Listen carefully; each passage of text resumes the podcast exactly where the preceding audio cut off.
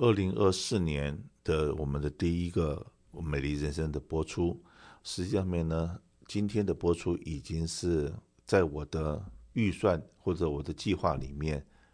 呃，好像本来应该是二零二三年要把这个美丽人生节目要结束掉。我们这个节目是二零零三年开始播，到现在已经真的是足足的已经进入了二十二年了。那 anyway，呃，我既然我放不下这么多我们的好好朋友，我们的听众，那我们就应该要在这方要更普及更多的知识，更多的 information，跟更多的好消息要给我们的所有的听众。呃，今天我们要谈的东西是跟保险有关的，就地震保险。大家都知道一月一号。开始，对我们这个中国人来讲的话，叫龙年。哎，龙年一到，我们就看到日本这个龙翻身了，所以说地龙翻身，那就造成了日本一个很大的一个这个的地震。这样子讲好了，你要让它不发生，只有平常一直要有很多的小震不断，一直把那个能量一直释放、释放、释放，然后才不会有这种大的地震发生。那可是呢，现在大的地震发生了。那我们先来讲一个，对我们在加州来讲，很可能大家都说啊，该怎么办？该怎么办？那我常常会跟所有听众讲的是，我们是不是预防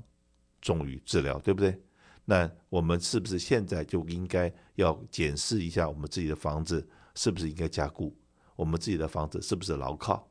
那这边有一点好消息，请我们的杰森王。和我们的车子、房子的负责人来给大家先把这个好消息跟大家讲一下。如果说你想要把这个自己的房子做个加固的话，有一些经费你可以去申请。哎，是的，各位听众朋友们，大家好，我是华信保险的 Jason 王。就如曾刚刚 Kenny 所提到的，说真的，有很多的客人都在去了解这方面的东西，因为加州本身就是一个非常大的一个地震带，也因此很多客人其实是有考虑。在做把这个房子进行加固的动作，但是通常这个花费都是上千块钱的，好几千块钱以上的，甚至到这个万的部分，看你的房子大小各方面。那这次呢，政府在这个一月十号开始就会可以开始进行让民众开放去做注册的动作，怎么样子呢？就是。只要你的房子是在一九八零年之前，而且你是住在这个房子里面，你是为这个持有者的时候，你可以申请这个部分。那政府的网站上面有清楚详细的一些规则是怎么样子的。好消息是，它可以这个帮你补助高达三千块钱这样子，三千块钱的美金。其实这个是对于很多民众的。本来有在这个犹豫当中的的话，其实是一个很大的一个助力，这样子。尤其啊、地震的确，不管是在哪个地方，尤其是加州，加州来讲本身就是一个大的地震带，也因此有相应的地震保险推出。若是民众有兴趣的话，也欢迎致电我们华信保险。那我们华信保险呢，也会检视我们现有的客人，只要是符合是房子在一九八零年之前的，我们都会先帮你去查证一下，因为它还有所谓的 zip code 的限制，让我们帮你做这个动作。华信保险，我们目前给我们买车子、房子保险的客人也非常的多。那因为政府的预算也不是无止境的预算，所以说如果人太多的时候，他会要抽签。但是希望当然是以呃保护我们的客户为第一优先嘛。因为保护到我们的客人，你的房子都已经加固了。那加固哪里呢？是加固你的地基、你的地基你的房子跟你的那个下面的水泥板，对不对？如果说加螺丝。把它锁得更紧，这样子的话，被倒塌的机会就会减少。所以说，这个是政府的，我们加州政府有这笔预算，那可是知道这个 information 的并不多，所以在这地方先提醒大家一下。呃，我们目前呢，加州真的是居不易。为什么讲居不易？第一个，我们的买保险，那个房屋保险保费现在已经看到三级跳。那如果在在跟大家讲说，地震的风险都是存在的。那以前大概房屋保险假设是一千块钱，那地震保险保费大概也都差不多一千块钱，就是 double。那可是现在呢，呃，房屋保险的保费几乎都上涨。我们有些那个客户来这边说，哇，保险公司赚翻了，或者保险公司杀人哦，或怎么会涨那么多？那还有人问我们为什么会涨价？那我只能够在讲说，哎，呃，很多人都已经忽略掉你自己的工资是不是也上涨了？当然，别人很多人想说，我都没被涨到。是的，那可是呢，我们大家都可以听到的新闻里面可以知道，这个餐厅的这些基本员工的话，他们的薪水从什么十六块呢，现在很快的会涨涨到二十块。然后医疗人员在医医院里面上班的这些人，薪水很快会涨到二十五块。所以所有的基础基本的工资什么的工资都在上涨。所以说，当你修房子的这些人，或者是修车子这些，他们所有的工资也都上涨。所以保保险的成本也都上涨，所以说，请各位不要再来问我说，为什么保费涨那么多？然后甚至于说，这个这两天跟我们好朋友在做餐饮界的在聊天的时候，他们也在讲，他们尽量想办法把堂食要结束掉，因为这个每一个员工的工资越来越高，那如果他他的这个烂局也好低能也好。它的 profit margin 不到那个程度的时候，它真的没法再提供这样子的服务了。哇，这个就是说大家的成本的上涨，那变成我们刚刚讲房屋保险保费上涨上涨之后，地震保险的保费有没有上涨呢？呃，地震保险的保费其实不像房屋保险有一点点成长，可是基本上没有什么太大的变化。原因是因为保险局那边也有在限制这个东西，因为今天保险公司要涨价，他要提出一个道理出来。譬如说，是因为我的理赔发生了很多，譬如说我的人工费上涨这样子，那也因此会看到房屋保险的部分大幅都有一个上涨，地震保险其实还 OK 这样子。从上次的北岭地震到现在已经差不多三十年了，这三十年里面，保险公司都是不停的收保费，然后还没有这个大笔的保理赔金额赔出去。但是想想看，你的房子现在每一栋房子大概都七八十万、一百万了。那如果说失火烧掉了，你有保险，可是万一地震把你房子震垮了，房子震垮了，是不是那一百万就归零了？那如果说每一年可能付个两千多块钱，OK，那两千多块钱的保费要付到一百万，要多少年？如果一年的保费是两千块钱，你现在房子的 value 是一百万的话，万一震垮了，你一百万就归零。那可是你两千块钱要要要付到多少年？要付到五百年，保险公司才能收到一百万的保费。我们讲投资报酬率来讲好了，跟你晚上睡觉睡不睡得着，应该是一个很值得要去买的一个保险。平常的时候在节目里面再介绍再推销，几乎是呃没有人会对这方面有兴趣的。可是只要一种状况之下，我们的电话里就响不停。就是有一点点轻微的地震。如果说我们在洛杉矶附近有个三级地震、四级地震、有感地震，都会虽然没有任何损坏，可是第二天哇，电话里就响得不停。可是呢，只要这个地震有超过一个级数，OK，然后这个你想买也买不到。所以说现在居安思危，就像是买人寿保险，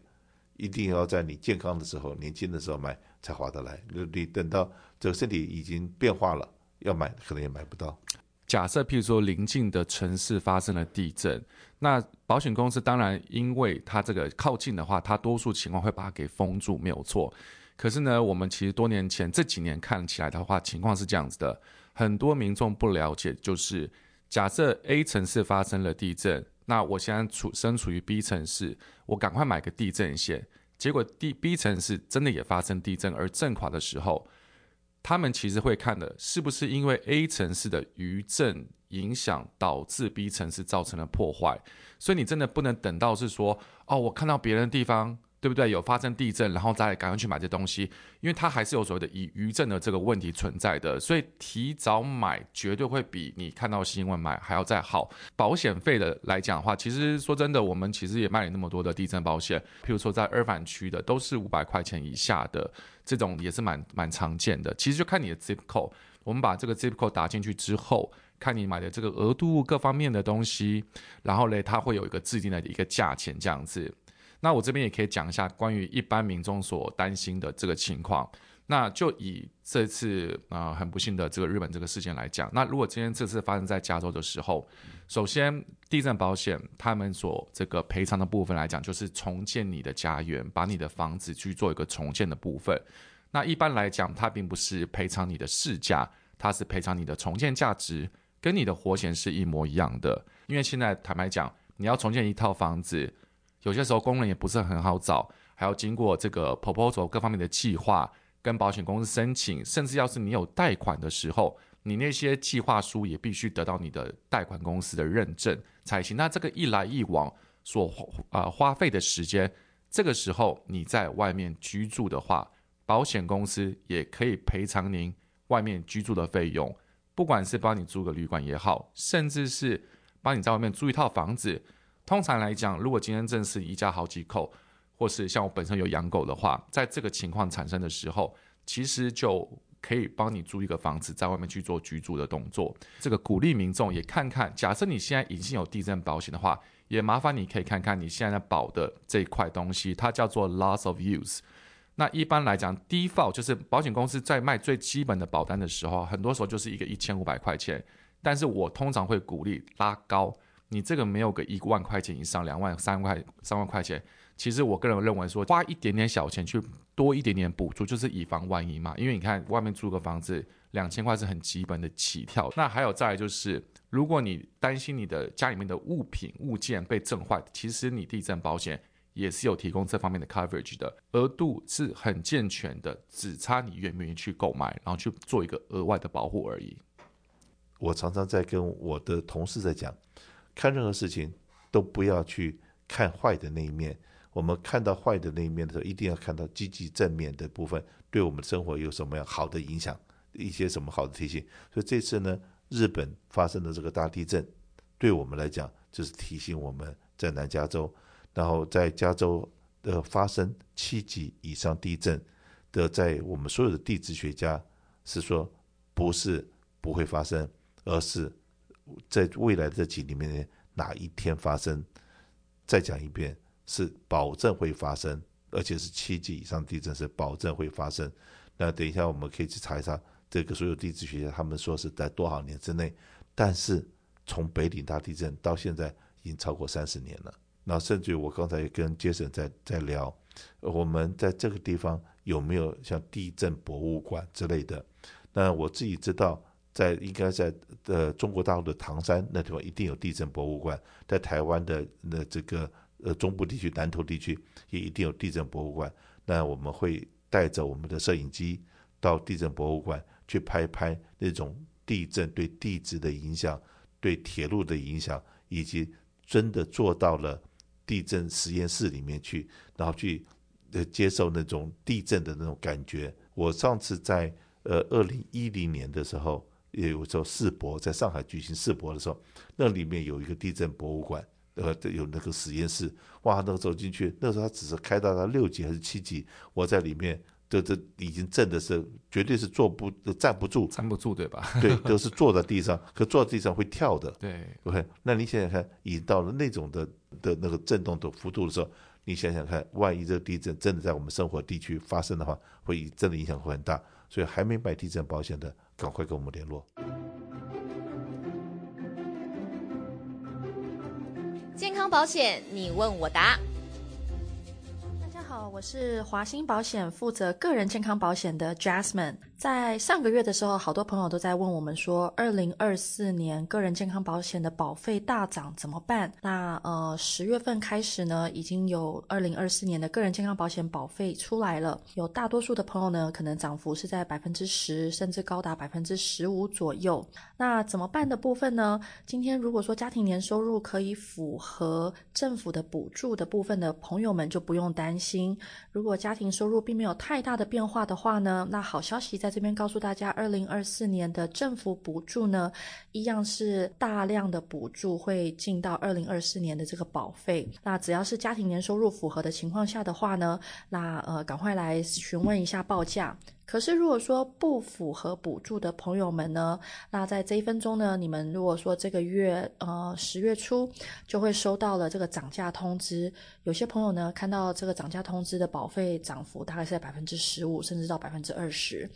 那呃，尤其是特别是 Blue Shield 的这家保险公司，如果您是在 Blue Shield 的话呢，千万要赶紧的提早赶快跟我们联络。呃，专业的保险经纪，不管说今天您是适合个人健康保险，或者是您自己本身是自雇主，呃，可以来做成公司的团体健康保险的话呢，都有很多的变化。那每一个人的状况不一样，那希望呢，就是用我们专业的这个知识呢，来为您找出一个呃适合您二零二四年的个人健康保险。有任何个人健康保险的问题呢，都可以找我。如果您也有健康保险问题，欢迎您到语音电话八八八八八五零八六零八八八八八五零八六零留下您想知道的问题及资讯。如果您的问题被采用，还能获得一份精美的小礼物哦。谢谢收听，祝您有个愉快的周末。